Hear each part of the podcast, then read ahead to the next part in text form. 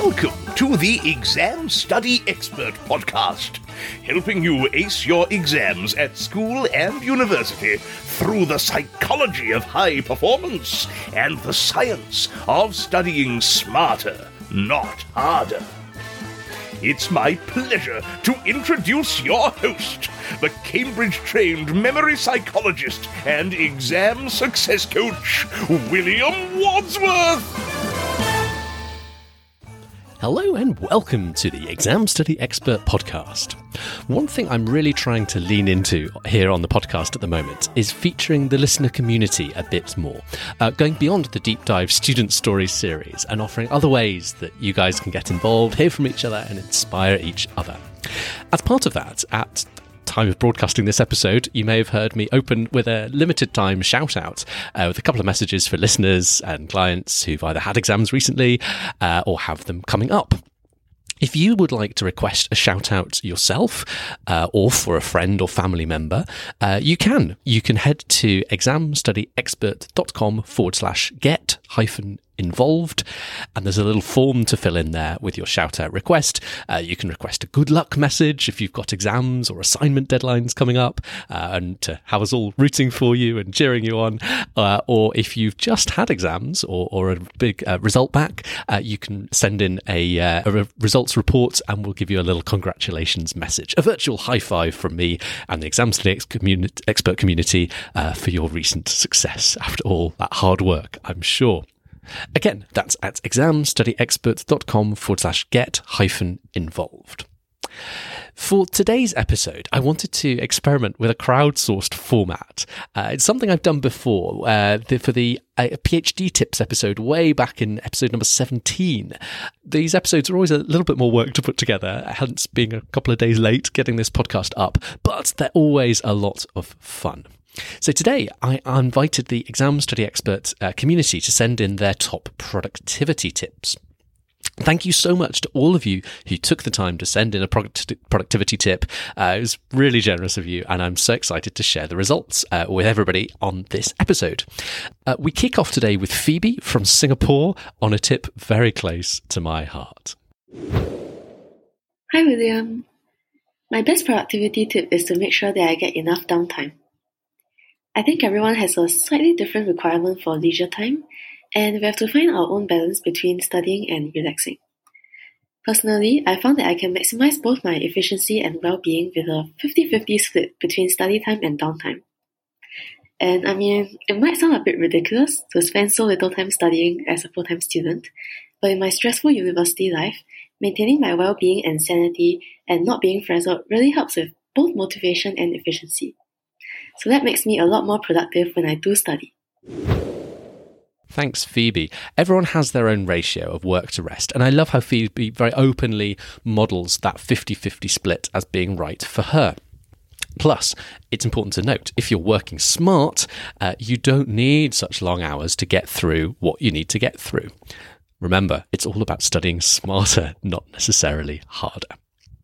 So, from time to location, one of the other super important pillars of productivity.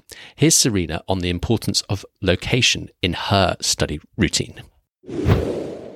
One productivity tip that I think it's really, really huge is to just work at a library. I'm sure a lot of people do this already, but for me, it's a huge, huge game changer. It's really helpful when you want to work hard, but you always get distracted at your house because at a library where everyone's working hard, working silently, it really motivates you or pressures you, whatever word you want to use, to work harder and not get distracted. I've been going to my local library so much this past these past few years and it has helped me so much in getting my work done quickly and efficiently. Well, thanks, Serena. Libraries did it for me too. I was a big fan of working in libraries and similar spaces, uh, but I know they're not for everyone, or maybe not for all of the time. So, if you are in your own study space, uh, spending a lot of time there, have a think about how you can optimize it. Here's a little idea from Ingrid that you may not have thought about. My slightly weird productivity tip is to have plants in your workroom because they can help decrease stress, reduce noise levels, boost creativity and because they clean the air. Last month, the Study Smarter Network was enjoying a special live daily program, The Scholar's Way, uh, which was a lot of fun. And thank you so much to everyone who, who joined me for that program. And the first day of the 30 day program was about reflecting on what's really working for you that no one told you to do. Or perhaps, uh, you know, a tip that you've heard and, and, then you've kind of taken it further or given it your own unique spin or flavor. Uh, so I just wanted to pause uh, as part of this episode to share a couple of the answers that came out from that first day and people's reflections and the things they shared, um, because there were some really, really good uh, ideas. So one scholar talked about how it was very important for her to create a special study space uh, to minimize distractions. In her case, she described it as being a small room, pretty much just her desk, books, and a big window from which light comes in, uh, but high enough not to be able to see the road and get distracted by it. So I liked that, you know, nice and clean, minimal, no distractions. Uh, that's uh, what was working for her in terms of creating that perfect environment to study. Uh, another scholar from Australia shared how she started playing classical music, uh, such that her brain would interpret that as a signal uh, that it was time to work. Uh, and she noted that it doesn't the music doesn't necessarily stay on the whole time, but hearing that at least initially uh, sort of acts as a cue that some serious study is about to begin. Um, I think both what you're listening to, that music example, and what you're seeing in your immediate environment, kind of what's around you in your space, whether it's in a library or kind of what's in your little study space at home, and both of those things act as important environmental cues. Uh, so both being in a certain place and or listening to certain music, uh, those are both examples of things that can act as triggers that it's time to study, uh, as these various examples illustrate. The final tip I wanted to share from uh, that first day's exercise in the scholar's way was it was a real gem. I, I loved this one uh, because it provides a real practical answer to a, a, big dilemma that often comes up for people. So, phone distractions are a major issue, uh, a major productivity barrier for many of us, getting distracted on our phone. And so, ideally, we want to sort of put the phone away. But also, for some people, that's a difficult decision because you know we still need to be available perhaps should some sort of emergency arise. Uh, you know and i do understand that that can be particularly important for people that have uh, you know caring responsibilities of some shape or form. So a med student from portugal described how her biggest uh, uh, invention uh, to combat procrastination was having this rule about no sm- smartphone in the bed or in the study room ever her unique spin on this was to change her SIM card and move it from her smartphone into an old brick phone whenever she came home, so that it's still there in case of emergency. The smartphone can then be turned off and left somewhere where it's hard to reach, like in the cellar in her case, but then the, the, the brick phone, you know, this phone that doesn't have internet or distractions, you know, sort of 90s style phone for those of you that remember that, uh, you know, that that then allows her still to be able to be called and contacted if uh, some sort of emergency does arise and she needs to be reached. Uh, that was a great idea, uh, really, really nice idea, uh, and a nice way to kind of uh, combat that that particular dilemma if that's something you have in in, in your life. So removing sources of distraction generally is a really important win when it comes to boosting productivity. Um, the first one that comes tends to come up is tech distractions when we're thinking about things that distract us. Um, but we can also have distractions from within. So sometimes our mind wanders off and thinks about other things. Shom, who you may remember from episode 121, uh, recent student stories episode, also emailed in a distraction related productivity tip. Uh, and he said, I keep a notepad on the table while studying. I write down any distracting thoughts on the notepad. I call it the scratchpad technique.